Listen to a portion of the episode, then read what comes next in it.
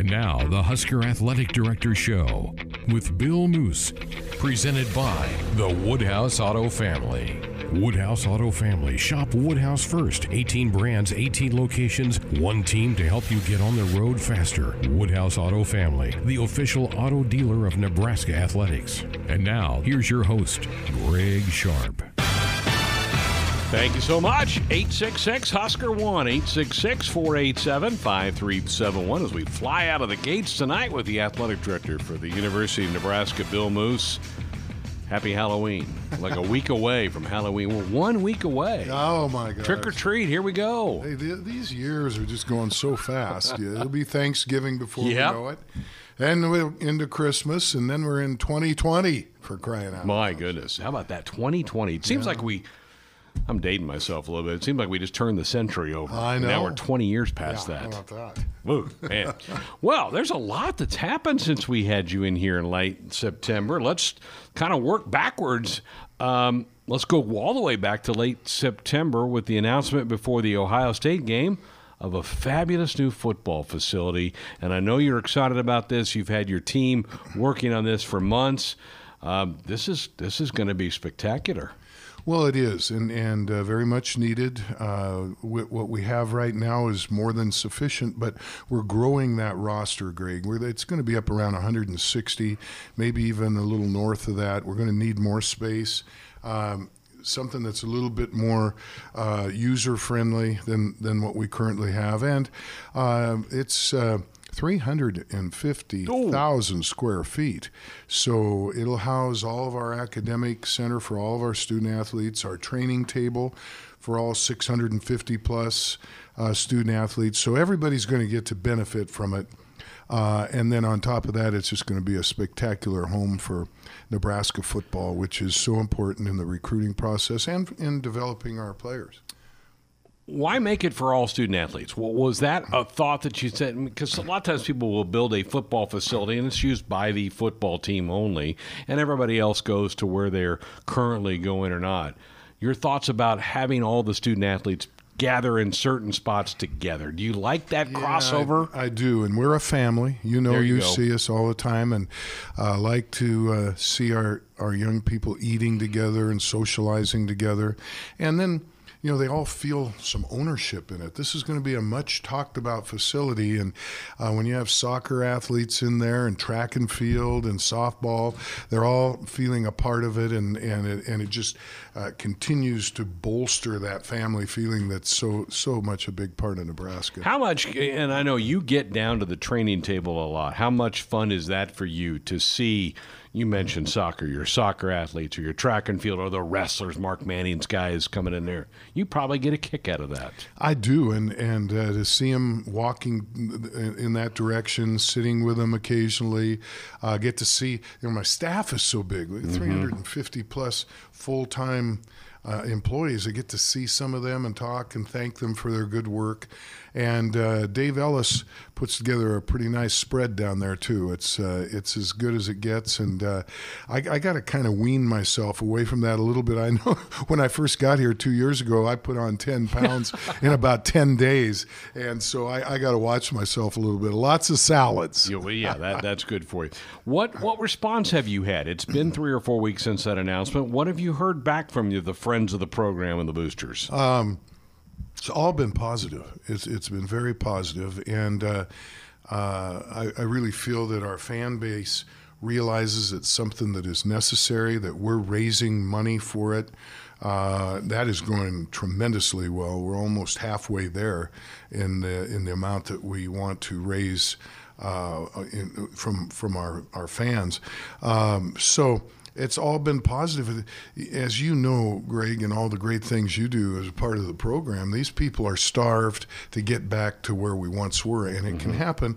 But all of these building blocks have got to be in place, and and they uh, they are. This is another one. This is a real big one. You put that in with our nutrition, our strength and conditioning, all of our performance areas.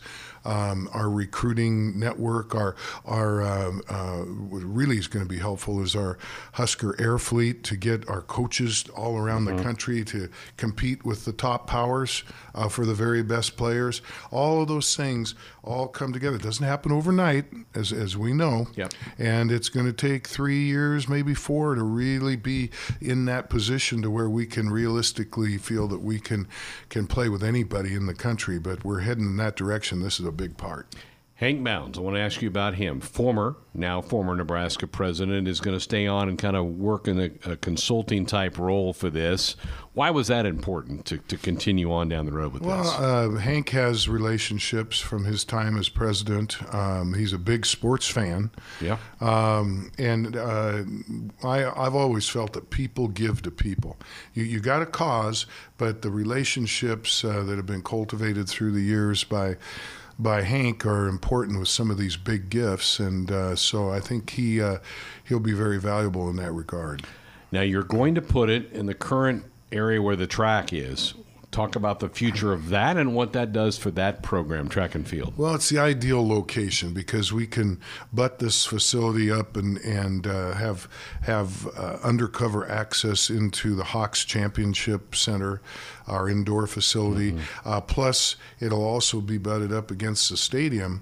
So on the north stadium, we'll be able to add three, four, maybe even as many as five or six suites there, and provide uh, vertical transportation and ease for our our fans to get up to those higher seats on that north end zone. It's something that's really been needed. We we're, we're improving the uh, concessions and the restrooms.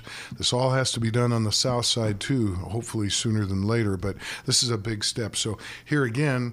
Our fans are going to benefit from this project. All the student athletes, the fans. Uh, it'll be a beautiful, beautiful building. The the uh, renderings that we have in place right now are very complementary to the rest of the architecture on campus. It doesn't stick out in a gaudy fashion. It really blends in nicely. So much more to do. We've got to select. Uh, an architect, we got to select a contractor. All these things are uh, in the process right now as uh, as we speak. And the track will go to, you'll build something out in your innovation campus, yes, I would assume. That, that's the plan. Uh, we have access to land out there. Uh, really, I think will work out very well because that's where our track Offices. locker rooms, Yeah. offices, our indoor track facility. So really, really, will make for a really, really nice track and field facilities package. Very good. Bill Moos is with us. 866 Husker 1 866 487 5371. The number if you want to dial us up with a comment or question. We haven't had a bye week around here in like two years. So last week, Husker football had a week off from the schedule, seven games in, take a bye week.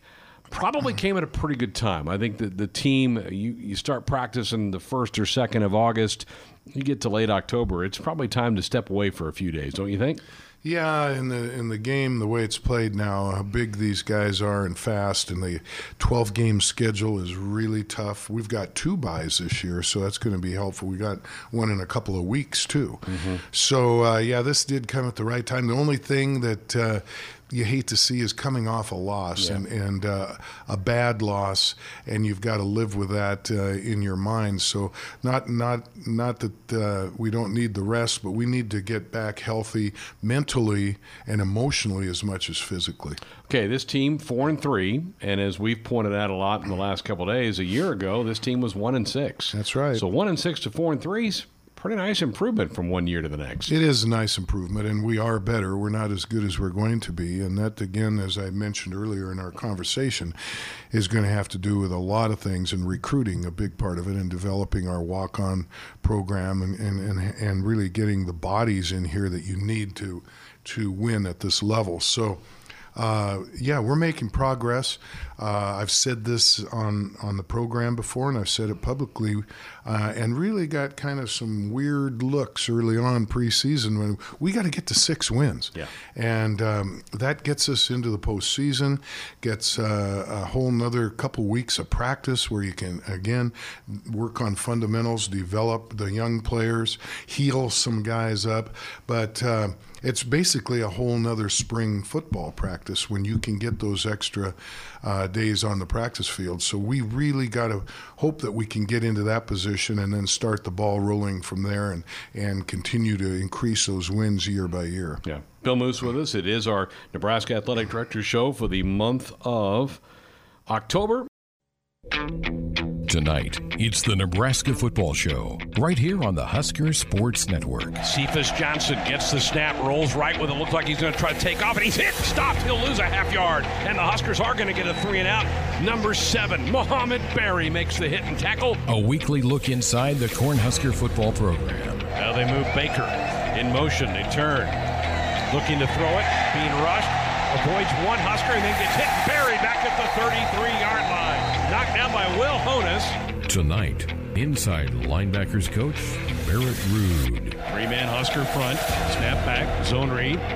Keeping himself, Montez Collin Miller's got him and brings him down for a loss back at the 21. It's a four yard loss. That's a TFL for Collin Miller. Brought to you by Channel Seeds. Find your Channel Seedsman at channel.com. Sponsored in part by your Midwest Ford dealers. Visit online at buyfordnow.com. Now, here's the host of the Nebraska Football Show, the voice of the Huskers, Greg Sharp. Thank you, and welcome to our Nebraska football show for the week. Delighted to have Barrett Ruud in studio with us for the next hour. Here are the numbers if you want to be a part of the program 866 Husker 1 866 487 5371. Nebraska coming off a rare bye week. Last week, because of the rain out opening night against Akron, you didn't have a bye week. Did you know what to do with yourself last week? Or what, what did you do last Well, week? Well, you know, uh, you may know this too. Our staff has never had a bye week because we had two hurricanes. hurricanes. Yeah, two hurricanes down in Florida, and then uh, yeah, last year we had the rain out. Um, so you know what? It was great. Uh, you know, uh, Coach Frost is always really good about family time too. So we had a day or two uh, right after the game to, you know, spend with the family. Which you know, you, during the season you're little bit of an absentee. You know, you're gone a lot, and uh, it was good to be home with my boys for a little, you know, a couple days. Hung out with family, um, and then uh, then we got back to work practice for a couple days, and then I had to go out and uh, recruit a little bit as well. So uh, even though it was a bye week, it was still busy. Um, but I think it was good for everybody involved to just kind of you know get away from that you know week, uh, the game week essentially, where you have the week of you know pressure kind of being built up and um, you know game planning and, and the you know the work that goes involved with that. So it was good for everybody to kind of recharge. And then for your players, it was fall break week. So even this Monday and Tuesday, they didn't have class to worry about. That that even kind of loosened the load a little bit more for them. I think so. Yeah. I mean, it just it, it really it kind of lets you just fully recharge because you know the life of a student athlete, it's pretty nonstop anymore. You know, you got your football and then classes. I mean, those guys are those guys are doing something with uh, either football academics all day long. So to have a, a, a little bit of a break in there is, is really good for them. Okay, Coach Frost last week said that as he went back and watched at the Minnesota film, he, he I think his initial thought was, and maybe you you were the same way, that the Nebraska got pushed around a little bit. He said after he watched it, he goes, "No, that really wasn't the case. It was more on us missing gaps, missing assignments, that type of thing." How did you review the game? Yeah, you know, I think uh, it's a combination of everything. You know, um, you know, Minnesota really the plays that are hurting us more than anything on were uh, stretch plays, which is kind of a lateral running game, which uh, becomes a technique game. You know. Uh, when you play defensive football, you know there's 11 players out there, so there's 11 gaps, and everybody's got a job to do. And if one guy gets out of a gap, versus a good team, you know they're going to find it and exploit it, and that's kind of what happened. And sometimes it was mentally uh, not being in the right place. Sometimes it was wrong, the wrong technique that made him slow to get there. But it was a combination of a lot of things, and you know, for whatever reason, um, our guys didn't probably play as fast as they normally do, and um, you know, just wasn't a very good performance by us overall. How much do you even go back through that? Is it normal every week the same, or some weeks you don't go as over as much tape as you do some weeks? So I'm a huge believer in uh, going over. Uh, you got to fix yourself first Yep. on defense, and that started, you know, the the guys who I learned from the most coming up. That's how they did it, and and I I'm firmly a believer in that. That you always got to start with yourself. Fix yourself first on defense. You know, offense is a little bit different where you're constantly, you know, game planning plays. Where defense is, it's more about what you're doing and, and technique and fundamentals. And usually, it's a result of uh, some type of poor technique or fundamental that gets you in trouble in a game. It's usually not completely scheme related. Every now and then, uh, a, a, a, team's going to call a good call against you, and you know you, you get a hard job to do or, or whatnot. But usually, mistakes and, and big plays are a result of poor technique. Let's dive into your room. You've really rotated three players: Mohamed Barry, uh, Will Honas, and, and Collin Miller. How about their play? Have you seen improvement from those guys week to week? Yeah, you know they've done a pretty good job throughout the year. I think uh, you know Minnesota was not a good game for us overall. Um, you know, in all really our record, it's pretty indicative of of how we've uh, played as linebackers. I would say Colorado. I thought we played a pretty good game overall. That was probably the one game as a linebacker unit that we lost that we actually performed pretty well. But I would say both Ohio State and Minnesota were down weeks for us. Um, but I would say for the most part, uh, in the victories we've had, we've played pretty well. So um, I think it's a little bit of an onus on us to make sure that we're prepared and ready to go because I think. Um, you know, if we play well, we got a, a better chance to win a game. You've tried to divvy up the snaps with those three guys. How? Tell me how you go about doing that as the game is going on. Yeah, you know what? It, it's funny. Uh, they came out of training camp very, very equal. Now each of them has something they do a little bit better than the other, but I think with with Big Ten play um, and just where we're at roster wise, um, the best thing for me to do this year was to have a three man rotation and keep those guys as fresh as possible um, throughout the season. I know last year uh, Will ended up getting hurt, um, so and and Collin had just changed positions last mm-hmm. year from outside to inside linebacker, so he was kind of still learning it a little bit. Um, and and really last year I didn't rotate hardly at all, and I think guys got worn down a little bit. Mo and Dedrick were basically playing all the snaps, and they they were worn down by the end of the year. So this way, you're keeping guys not only fresh during the game, but you're also keeping them fresh throughout a season. And um, you know, this day and age of uh, offensive football, where a lot of times you're playing 85, 90 snaps in a game, you got to have more than than two guys being able to go. So the rotation, I think, has really helped us. Who tracks that for you? Uh, literally, no, those, I'll let the players basically. Really, I mean, you know, they know they know it's set in stone. I mean, Collin and Will, I mean, sorry, Collin and Mo start off the game, and then Will goes in uh, the second series, and then it, it, rotates from there. And, and in all honesty, you know, every now and then, if there's a maybe a pass rusher, I want to go in, maybe have Collin rush the passer, or you know, if I got a, you know, if I want Will and Collin to be in a certain whatever look, I may throw them in there every now and then. But for the most part, I just kind of let those guys rotate and let them play. And you know, like for example, Will, even though he hasn't uh, started this year, he's been on the two minute drive to go win a game three times. So mm-hmm. he's he's going to be out there in clutch situations. So um, it, has been really good for us though, and it's kept those guys fresh, and I think it's kept them healthy too. You mentioned Collin, and and you know last August, your first year here. I think you guys were debating is he better out or is he better in because of necessity. In a lot of ways, you put him in. How has he adapted to that, and where have you seen him get better? Yeah, very very well. You know, he's, he's a very intelligent guy and he's a very athletic guy, and I think for him, I think it kind of clicked in fall camp. In all honesty, I think he he was learning throughout the season last year. Um, spring, he made a jump, but I think fall camp is where it really truly made sense for him. And you know, the defense made sense, the the movements made sense, the the keys made sense. And you know, when you play off the ball at inside linebacker, you got to see a lot of things really fast. And you know, it just sometimes it takes guys a little bit to do that. And I think a year in the system really helped him, and now he's you know he's really playing well. There's a fire to him, isn't there? He's yeah. got a real passion about it. Yeah, he does. He he, he plays hard and he, and he and he loves football. I think that's what you're that's what you're looking for in all your players. You want yeah. guys that, that want to be there and, and love what they do, and uh, you know that's that's going to be you know a staple of us hopefully for a long, long time. It always has been. Is that Nebraska's been pretty passionate about football, not only uh, fans and uh, the support staff, but you know the the players. You know that's that's been what it's based upon. Your room is always going to have a handful of walk-ons who find their way onto the field. It may not necessarily be on defense; it could be on special teams. But you have two that have had an impact already on this team: Joey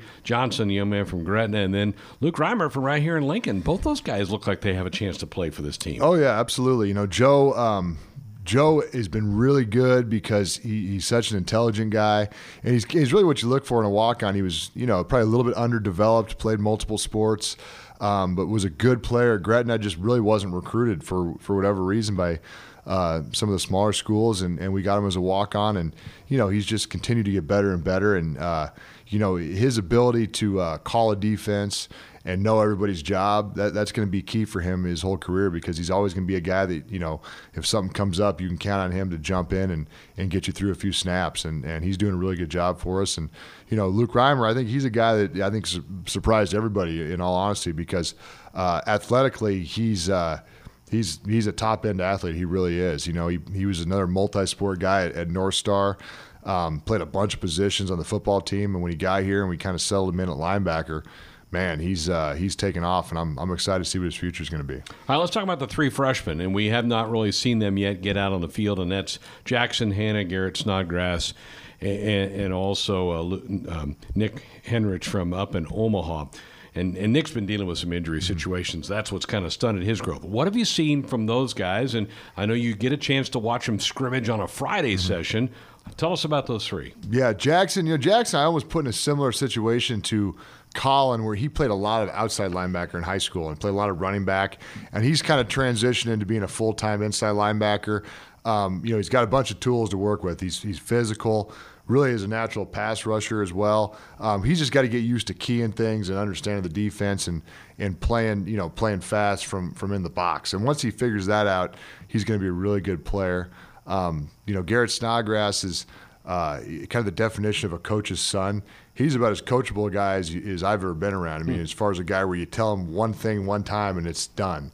And um, you know he's going to will himself into being a really good player. I really believe that. And you know the the strides he's made from June when he got here to now, it's it's it's pretty impressive actually. So he's going to have a really really good career in Nebraska, and he's one of those native sons that I think is going to be a you know kind of a staple for this program for a long time. And then and then Nick, you know, Nick's been what what we thought he was coming out of Omaha. You know, it was tough when he got his uh, shoulder nicked up in spring, um, but you know, he he attacks everything, and he's a very positive kid. He's fun to be around. He's great in the meeting rooms. He's great on the field. You know, he loves football, and I think you know, like I said, when when Nebraska is great, everybody around there loves the game and and they're passionate about it, and, and he's the epitome of that. All three are uh, destined to be redshirted this year, but because of the new rule I mean, an injury here or there in the next five games, and find themselves playing some significant snaps for you. It's yeah, be good to motivate them. It's. I think it's all. It, that's one of the great rules that I think has been put into place. I, I want to say it was last yep. year. It was the 1st mm-hmm. year, and I mean, it, it's a great rule because, you know, it's it protects the players. It actually helps the team out too. Um, it's a win-win for both sides.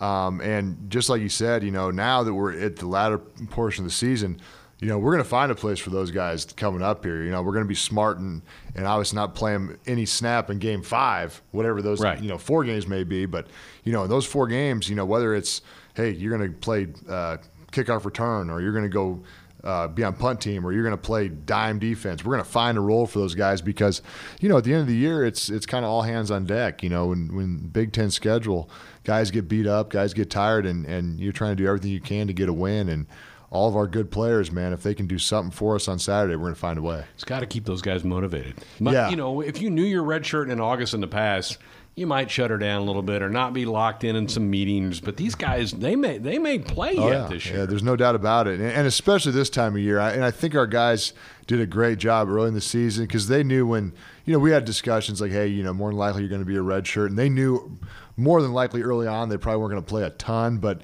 but now their antennas are definitely wired again yeah. because hey, this is this is uh, you know the stretch run of the season, and I told them all, hey, be ready. You you know Monday comes around and you, you may not be doing uh, scout team this week. You may be up with us, you know, running with the one. So you never know. Your state, your team, your show. This is Sports Nightly. The triangle formation of the near side. JD split out left. They look left. Back to throw is Adrian. He could step up and he's going to try to run for the pylon. He's to the five. He lays out. He's in. That's a two-point play for Nebraska. And they've tied this game in Champaign at 35 apiece. Now, let's check the pulse of Husker Nation with your hosts, Greg Sharp and Nate Rohr. Thank you. We're back. In some ways, we're just starting.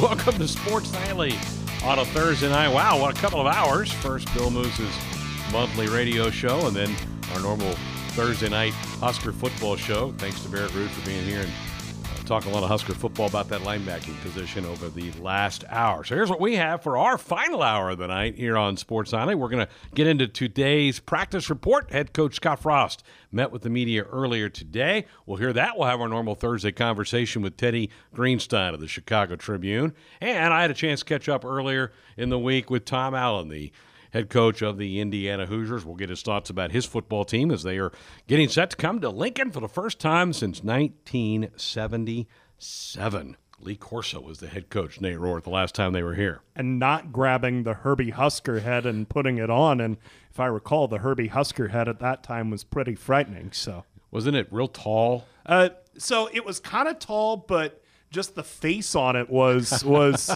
uh, bad farm chemicals, Herbie. Let's call it that. Yeah. Yeah, it's it's it's morphed over time. Yeah, yes, it uh, has. to different things. Here's an interesting thing. I was looking this up this week uh, before we get to the practice report.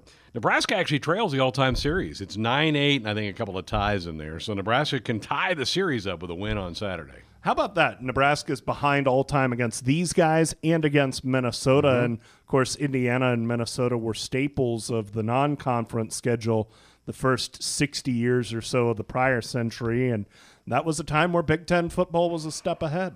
Yeah. Before we jump into this, no baseball tonight. We do have Thursday night football going on. How surprised are you the Nationals are up 2 love in that series? Very surprised with the starting pitching the Astros are running out there. And it, it just get you get the sense that this Nationals team is one of those classic wild card teams like the Royals five years ago that got to the tournament that won that wild card game, and all of a sudden they believe they can win on the postseason stage, and now they're they're just a machine. Yeah, and doing it without Bryce Harper. How about that? How how much does that have to hurt Bryce? That you know, here Oh. he was the face of that franchise.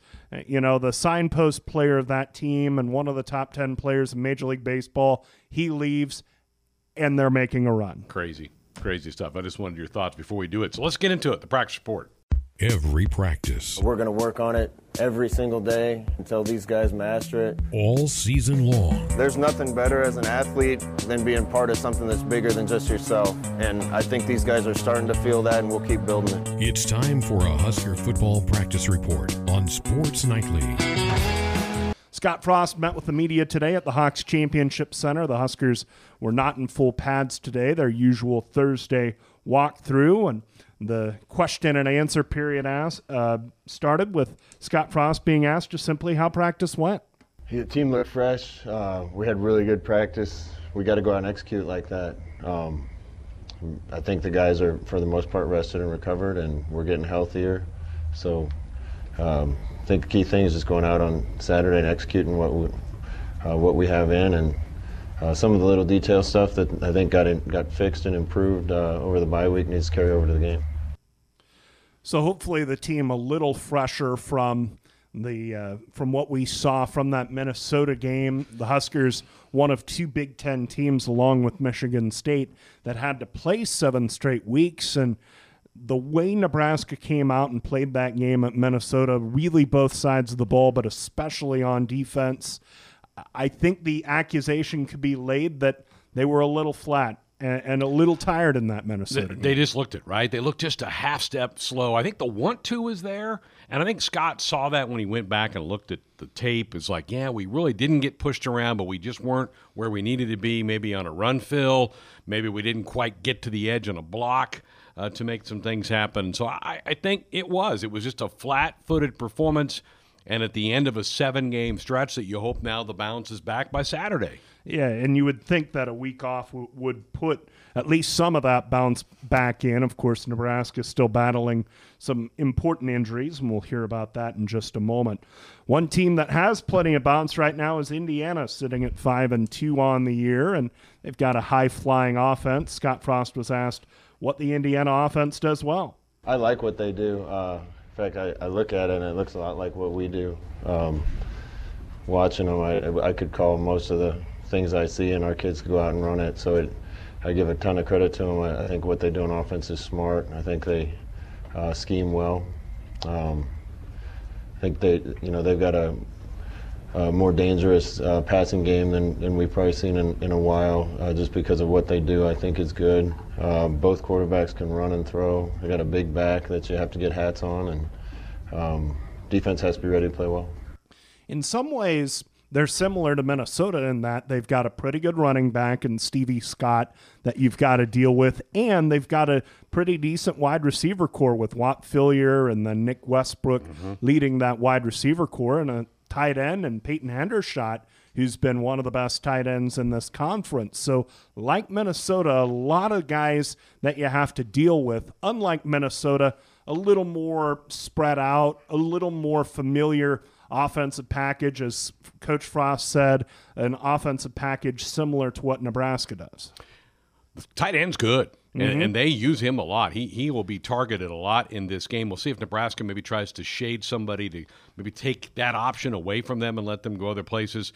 They only have one back though. Stevie Scott's really it. Where Minnesota can run a couple mm-hmm. different guys at you. Stevie Scott is about all that they get much rushing rushing yardage out of. Both quarterbacks, whether we see Penix or Ramsey, they both can scoot around too. So they're a threat to take off and go. And remember, Penix is a newcomer. Peyton Ramsey had been their starter and had been pretty decent yeah. the last couple of years. So even if uh, Peyton Ramsey is the guy that trots out there for Indiana there's not that big a drop off between their one and their two. One other thought on Indiana's offense they're doing all of this without Coy Cronk, who is their all conference left tackle. So impressive that they've been able to work through the injury of one of their best offensive linemen, and they're still doing a lot of good things on that side of the ball. He got hurt week four and is out for the season. Um, I think we'll see both quarterbacks. I think because I went back and watched the play Penix got hurt. I don't think it's serious, and I Tom Allen said today that he's practiced this week. So I think he plays, but my guess is we'll probably see both as the day wears on. That would make a lot of sense. So we talked about Indiana's offense. What about the Hoosiers' defense? Tom Allen has a defensive background. He just gave up calling the defensive plays this year. So what have the Hoosiers done on defense? Here's Coach Frost. I think several stick out. I mean, they're big and physical on the front line. Um, they got some corners that I think do a good job playing press quarters and, and playing man free. Um, a couple linebackers that are really active.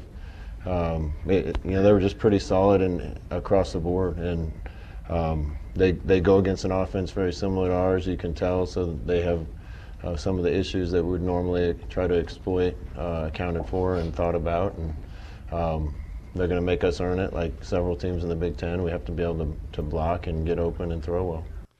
This is not a defense that blows you away, but they're solid on, on all three levels, and they have some talent. Tiawan Mullen, the cornerback that they just added this year, was a nice addition to that defensive backfield. But you feel like they know what they're doing. They've got a good idea of what they're doing, and and they've got a good chance to slow you down on offense their head coach is a defensive guy, so I mean, you you know they're going to be sound on that side of the ball. Now he's handed off the play calling, the formation calling to some other guys. He's not doing that.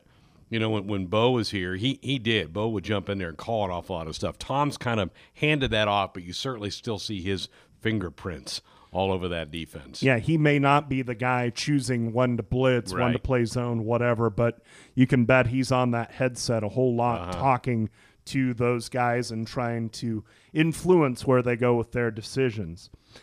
As we continue along on our JTech practice report, of course, Scott Frost is one of those head coaches that still coordinates a side of the ball. He coordinates the offense, and a lot of questions about the Husker offense right now with all the injuries, the youth, the inexperience positions not showing a whole lot of development. Scott Frost was asked if he has altered the identity or the expectations for this Husker offense moving forward. No, we, we're going to score points. Um, that needs to be expectation, and we're not going to change our identity.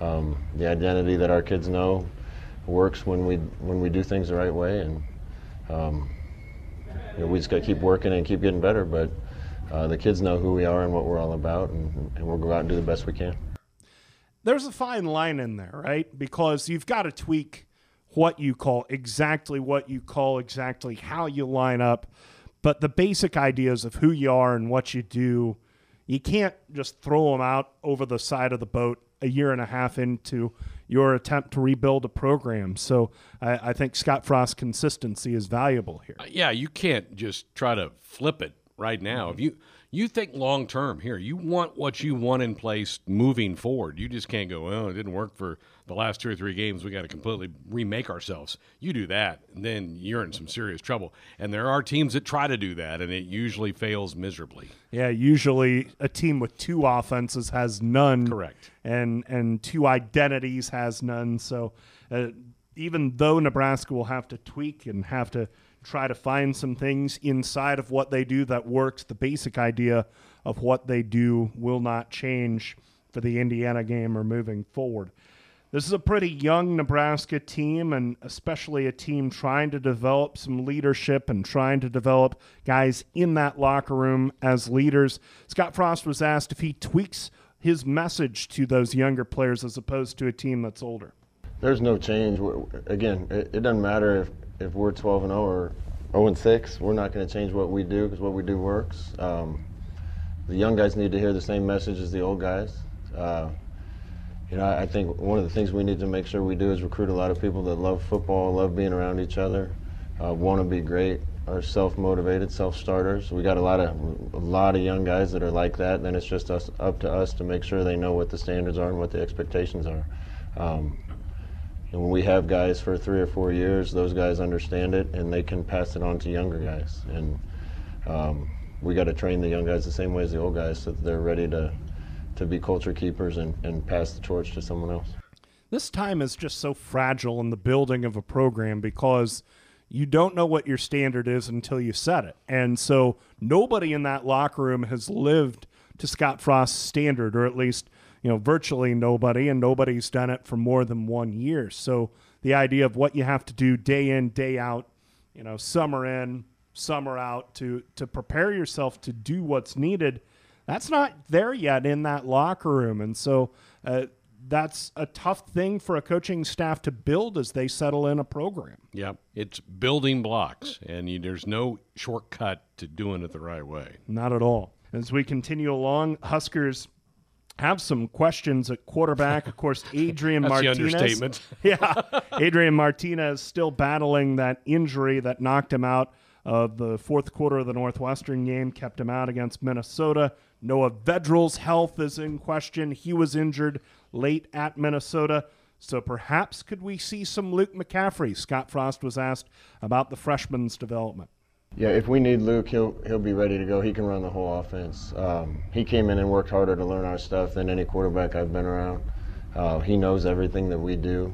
Um, know, sometimes he looks like a, a, stud out here, and sometimes he looks like a freshman. And um, you know, he'll continue to get more and more uh, consistent as we go along. But uh, from a knowledge standpoint, he's he's up to speed and right there where the top two guys are. He's really promising, and mm-hmm. especially in a limited role where you have a defined package for him of all the things he does well. Maybe it's a, a, tempo changer for a series to run him out there. Nebraska has the luxury of playing him in three more games uh, without losing a full year of eligibility. Wouldn't be too shocking to see seven out there. And I think the fans would really relish the chance to see him oh, run yeah. out there and do this. Be, you know, with the question marks with Adrian, and, and if Noah slowed a little bit, yeah, that, I absolutely think that we could see Luke McCaffrey on Saturday. The best case scenario is Adrian's ready to go and can operate at, at full efficiency.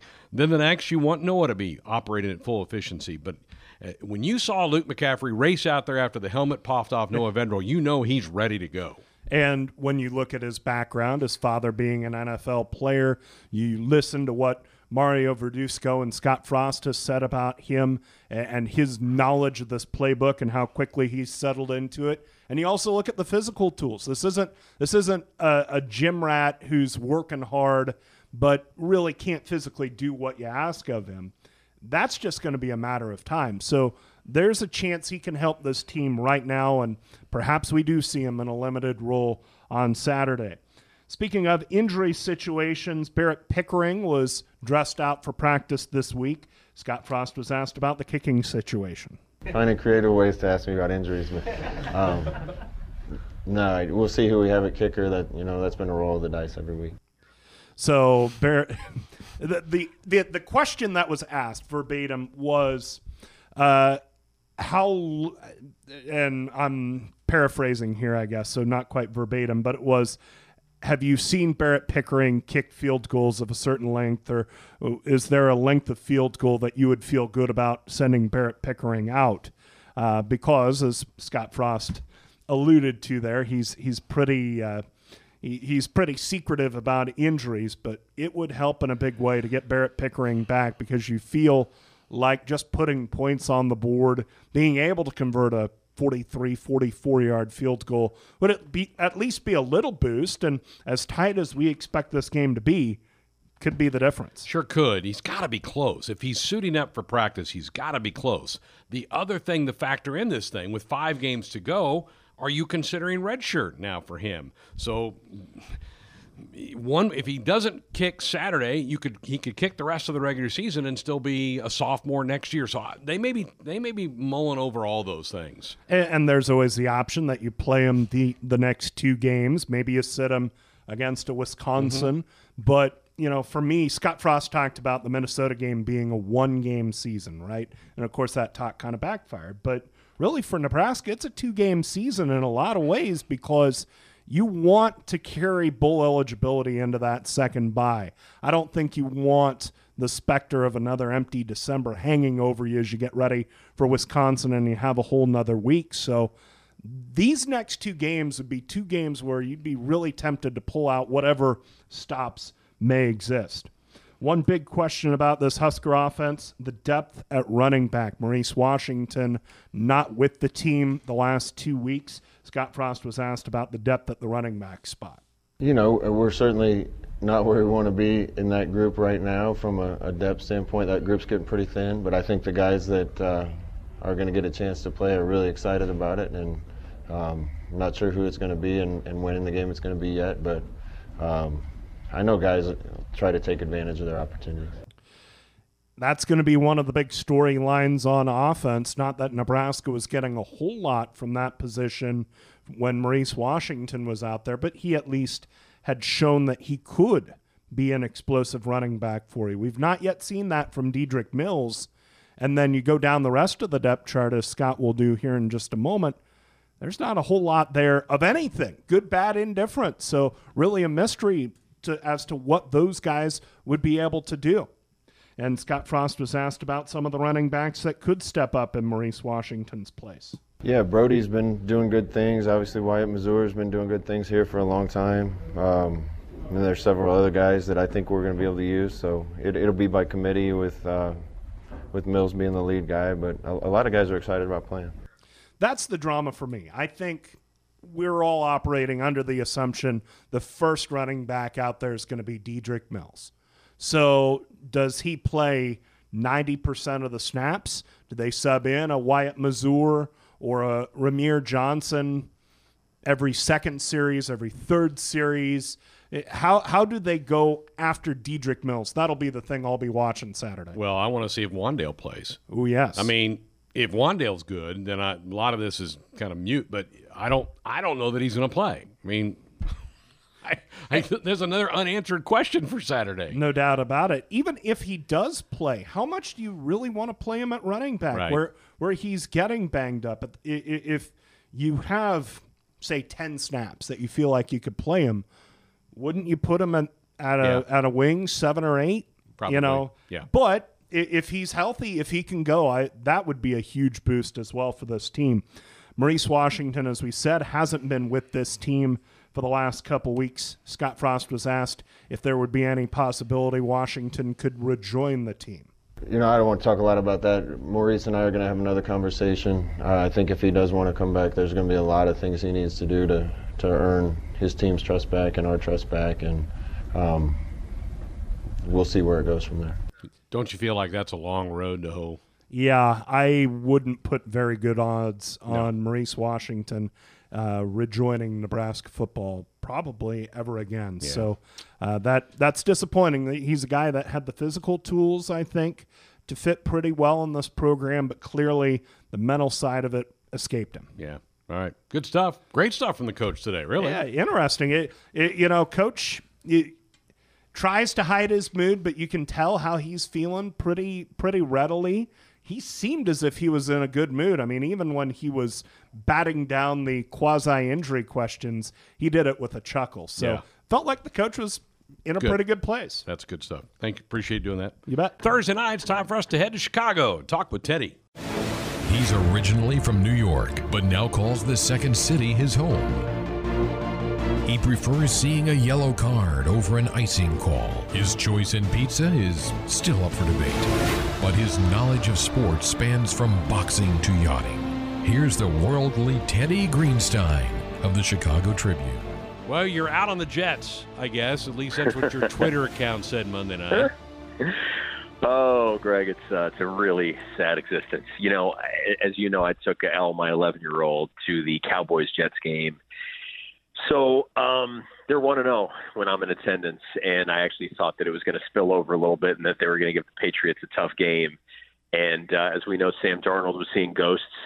You got to love it. it's the one game where you know the Jets allow to be mic'd up their quarterback, and it ends up completely backfiring in their face. And now nobody's ever to forget that Sam Darnold was admitting. I mean, it was he was bad enough against actual blitzes.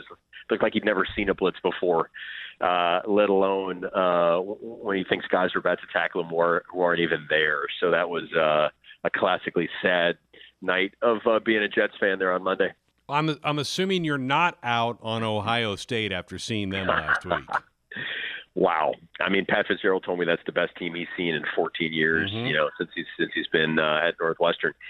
It that team is so complete. It's just ridiculous. I mean, you're talking about J.K. Dobbins, uh, a really good offensive line. You're talking about you know a quarterback in Justin Fields, who even when it looks like he's about to get sacked, basically never gets sacked. Who who you know who runs it uh, like J.T. Barrett and and and throws it uh, as well as Dwayne Haskins, and um, an amazing defense. You know that this time last year was giving up 50 points a game to a team like uh, Maryland, and this year is simply unstoppable. And that's without Baron Browning, who they feel like is their their best linebacker, and maybe their second, probably third best overall player on the defense with uh, with Jeff Okudah and Chase Young. It, it's like an all star team, and um, you know, in breaking down the Wisconsin Ohio State game this week you know, I want to believe that Wisconsin could keep it close. I'll be going to the shoe. I'd love a good game, but when it comes right down to it, I mean, the talent disparity is so great. I think the stat is that Ohio State has 60 four or five star recruits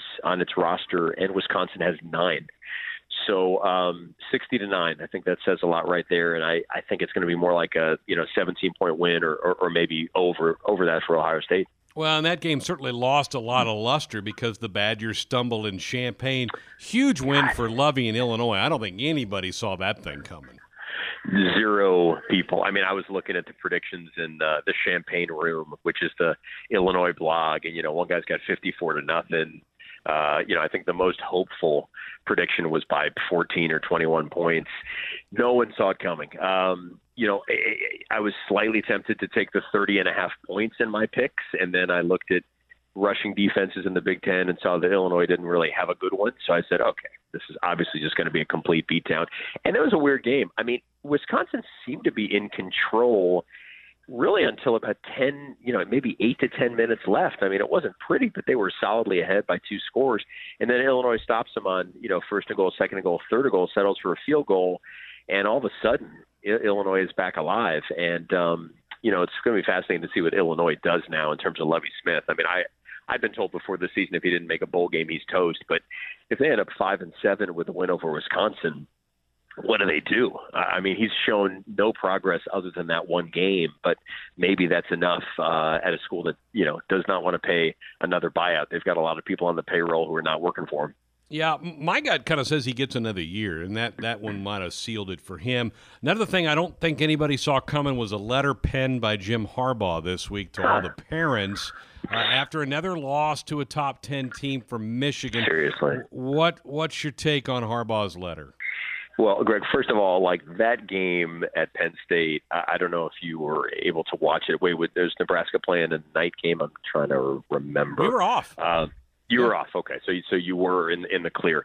That was an amazingly compelling football game. That was a joy to watch on TV. You know, in, in part because of the whiteout and um, you know Penn State goes up 21 nothing. And Michigan, you know, I love ragging on Michigan, believe me, but that team played really well in the second half and, and probably deserved to send the game to overtime, except for a drop by Ronnie Bell. So Michigan suddenly looked like a halfway decent team. You know, and then Harbaugh comes out this week. First of all, I, I don't even know. You know, I had to look it up. Like footballscoop.com. I mean, this is not exactly, you know, the New York Times or ESPN reporting some Harbaugh rumors. And like, what NFL team are they even talking about? So for Jim to come out and say, oh, this is total crap. How dare they, you know, speculate about me in the NFL? I mean, like, I think there's speculation about every single halfway decent coach. I thought that was really weird of him to act like he's, you know, being demonized or victim. Victim. Really, the word is victimized. I feel like Michigan fans are always doing that. Either the refs are screwing them, or the media is unfair, and, and Harbaugh feeds into that, saying, you know, their enemies are negatively recruiting. I'm pretty sure that when you get to that level, everybody is negatively recruiting against anybody. And if they want to negatively recruit against Michigan, just point to the record against Ohio State and the fact that Jim hasn't even been to the Big Ten title game. I think that's probably enough negative recruiting when you're dealing with, you know, that caliber of kid who's deciding between Michigan, Ohio State, Notre Dame, places like that. And and yet they've got their favorite to win on Saturday night. Do you like them over the Irish? I do not, and and I they were favored, I think, by two and a half to start. It swung a little bit back. Notre Dame might be minus one now. It's it, it's about a pick 'em, whatever. I mean, here's the thing with Michigan. They are, that is a very good home team. They have not lost at home uh, last season or this season. I think the number was 11 and 0 that I put in. And Michigan really did look good in the second half against Penn State. But I'm picking Notre Dame in part because I'm going to root for. Uh, I'm going to watch the game and just want to want to root for Notre Dame as I'm watching. I also feel like Notre Dame is a, a, much more solid bottom to top team. Like Notre Dame hasn't had a bad game this year. Uh, it's got a good defense, good special teams, good quarterback, good offensive line. You know, it, it's probably not an elite team. I mean, if uh, you know what we saw last year against Notre Dame Clemson, I mean, if Notre Dame played at LSU, maybe they'd lose by a bunch. But they are probably the best of the the second group teams. You know, they can really hold their own with just about everybody. Played well against Georgia, and um, yeah, the Big House. It's not easy to win there, but I did pick uh, Notre Dame in that game. All right, Northwestern Iowa Cats have a shot to get her on the board. I've really just given up on these guys, man. It, it's it's so pathetic. I mean, Northwestern has scored eight touchdowns this season. Rutgers has more touchdowns. Oh. You know, Oklahoma has, I think, 47 touchdowns, eight touchdowns, two touchdown passes. It's just so not even close to acceptable that, you know, at this point, I'm almost where, you know, where other guys are who are Northwestern people who say, I want them to go three and nine to guarantee that the offensive coordinator won't be back. Um, because it's just ridiculous. I mean, the offensive revolution is, you know, just bypassed Evanston, and you know, you have to score 30 points a game now to have a good season, and they're at 12.5. So, hmm. um, I will be blowing off my uh, 25th reunion uh, in favor of going to the horseshoe, in favor of going to a much better game. Northwestern has been bad and also uh, borderline unwatchable this year. I think you've made a, an accurate call there. Travel safe to the shoe. To the shoe. We'll talk next week. Thank you, Craig. Be well, buddy. There he is, Teddy Greenstein, joining us on our Sports Nightly Hotline. Well, we're delighted now to be joined by Indiana head coach Tom Allen. And coach, congratulations on the five and two start to the season. What, how have you evaluated your team's play to this point? Well, proud of our kids. You know, we uh, took care of business in a non-conference schedule and and uh, tried to continue to improve each week. And uh, got a big road win at Maryland. Um, came down the final possession, just trying to you know, with our program, with where we are, we're just trying to find a way to to, to learn how to win games. You know, we've been, been a lot of close contests over the last several years, and haven't uh, haven't always finished them out. So just uh, encouraged by that progress. Uh, still a young football team that's uh, uh, growing together, working really hard every day, and our players have really bought into the vision for what we have for our program. So we're, we're excited for where we are and, and the future ahead of us. You certainly did make winning plays late in that game, and I know that is kind of a mindset to be able to do that not only in Bloomington, but to be able to do it on the road. And you, you have to like the progress you've seen in that. Absolutely. You know, like you said, it, it's uh, it's you know, it has to be done at home if you want to win there, but it's even more important on the road. Those fourth quarter um, opportunities that you get, you know, those game changing plays, as we always talk about, just those contested plays that you have to win those one-on-one matchups, uh, the creating a takeaway late in the game, you know, making some kind of play, winning the one-on-one up front, winning the one-on-one on the perimeter, whatever it may be, and uh, those decide those types of games. And in our conference, those uh, those happen frequently, and, and it's tough on the road. And and so very encouraged by the progress. We just gotta, you know, as you know, you do it one weekend, you gotta go do it again. Yeah, uh, you, you made it. You have a different offensive coordinator this year, in Kalen DeBoer. Give me, tell me a little bit about what he's brought to the table. And man, it certainly looks like you're so much fun to watch offensively right now. Well, I tell you, he's done a tremendous job, and uh, really loved the system as I went through and evaluated him and other guys that I looked at, and there was just a lot of reasons that I felt like he was a great fit for us, and and a lot of those had nothing to do with football, but but from a schematic perspective, I really felt like that uh, it matched our personnel that we currently have, and and the kind of uh, style that I want us to be able to be, and and so just brought him in, allowed him to implement his entire system from top to bottom, all the terminology and and uh, allowed him to do that, and, and, and really been pleased with the way our guys have picked it up and executed. He does a good job of of distributing the football. Uh, a lot of different places. A lot of guys touch the ball in our system and and try to just take what the uh, defense has given us and and uh, be able to play in a way that allows us to to stay on the field and which protects our defense and also helps us win games. So at the end of the day, that's what he's trying to do is score as many points as we can, but at the same time do it in a way that allows us to to stay on the field longer and uh, play winning football. Coach, yeah, I've been really impressed with the depth you have at quarterback, and I know you would love to just go with one guy. And and Michael's had a few nicks and he, bruises here and there, but Ramsey's played really well for you. I think you even have a, a, third guy in your system you like a lot too. What a luxury that must be to have that much depth at quarterback. It is. It's very positive for us, and it's it's hard to get this you know era of football with uh, at that position where a lot of guys, if they don't get named the starter, they end up going somewhere else, and and so I just a tribute to the culture we're, we're creating here. And uh, Peyton Ramsey's just a great young man and uh, just such a great unselfish player that when he was beat out, he uh, stayed true to our team and and kept working hard and has been ready when called upon. And then Jack Tuttle is a third guy that that we believe in as well. So uh, you know, I've never been here yet where we had a quarterback play every snap of every season. So you're going to have to have at least two, and, and three is definitely a luxury. Yeah, certainly Nebraska's dealing with that as well. Let's talk defense. I know you love that side of the ball as well. Two shutouts so far. How about the way that group's played for you? Well, we've grown, you know, and uh, we haven't been as consistent as I'd like for us to be, but I uh, really feel like that uh, we're extremely young um, on defense and mostly freshmen and sophomores that make up that unit as you look at our depth chart and, and uh, really uh, uh, feel like that we've improved in some areas, tried to make some adjustments along the way. Um, felt like that uh, we didn't uh, do some things that, that I know we need to do well early on, and, and I think we've grown, and they were a big part of our win on Saturday against Maryland and coming up with two huge takeaways and the final one to seal the win. So I just feel like that it's a matter of us just doing a great job of just being so fundamentally sound, continuing to play a fanatical effort, and, and just being great tacklers, and that's what you have to do to win in the Big Ten. Coach, since we were in Bloomington a couple years ago, you have opened up a new football complex. Can you talk a little bit about that and what that commitment from the university means to, to you and the program?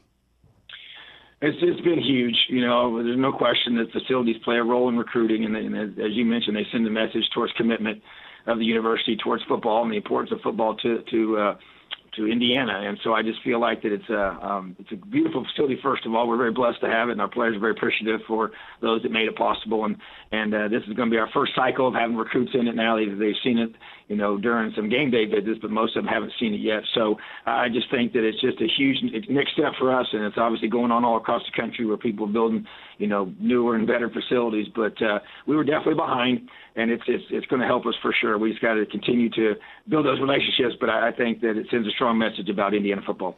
Coach, we really have to introduce your your your group to our fans. You haven't been here. First time Indiana's come to Lincoln since 1977, and first time since Nebraska's been a member of the Big Ten. Have you been to a game at Memorial Stadium in Lincoln?